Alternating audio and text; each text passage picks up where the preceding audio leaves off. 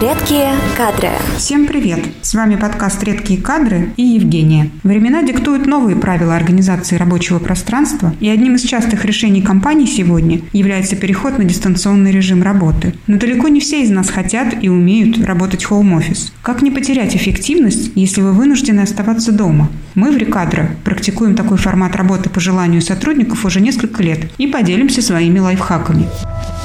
Главным минусом удаленной работы сотрудники часто называют недостаток личного общения. Чтобы не чувствовать себя в изоляции, продолжайте общаться с коллегами. Во-первых, чаще бывайте на корпоративном портале или в чате, если они у вас есть. Но если нет, можно создать корпоративный чат в любом мессенджере самому и там делиться фотографиями и лайфхаками работы Home Office. Рабочие вопросы обсуждайте по видеосвязи, конечно, со включенной видеокамерой. Решением может стать также постоянная видеосвязь с коллегами, с которыми вы обычно работаете рядом. Вы работаете, оставаетесь друг с другом на связи постоянно, в любой момент можете посмотреть на коллегу или задать вопрос в режиме реального времени. Ну, например, можно создать такую конференцию через Skype.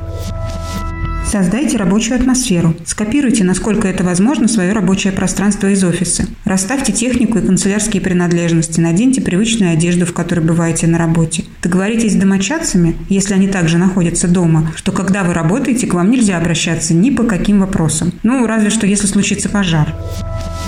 Делайте перерывы. Работая дома, многие забывают о физической активности. Если в офисе у нас есть перерывы, обеденное время, необходимость проходить хоть какие-то расстояния для бытовых нужд, то дома обычно все под рукой, и вместо собранности мы садимся по-турецки с плюшками и кофе в руках и можем провести за компьютером несколько часов не отрываюсь, зная по себе. И поверьте, конечно, это сказывается на нашей эффективности и состоянии здоровья. А кроме того, очень скоро нам может начать казаться, что домашние зеркала полнят, а вещи сели после стирки. Полезно выйти на улицу как перед рабочим днем, ведь вы так и делаете перед работой, так и в обеденное время и после работы. Таким образом, вы не только смените вид деятельности и освежите голову, но и установите себе график и дисциплину.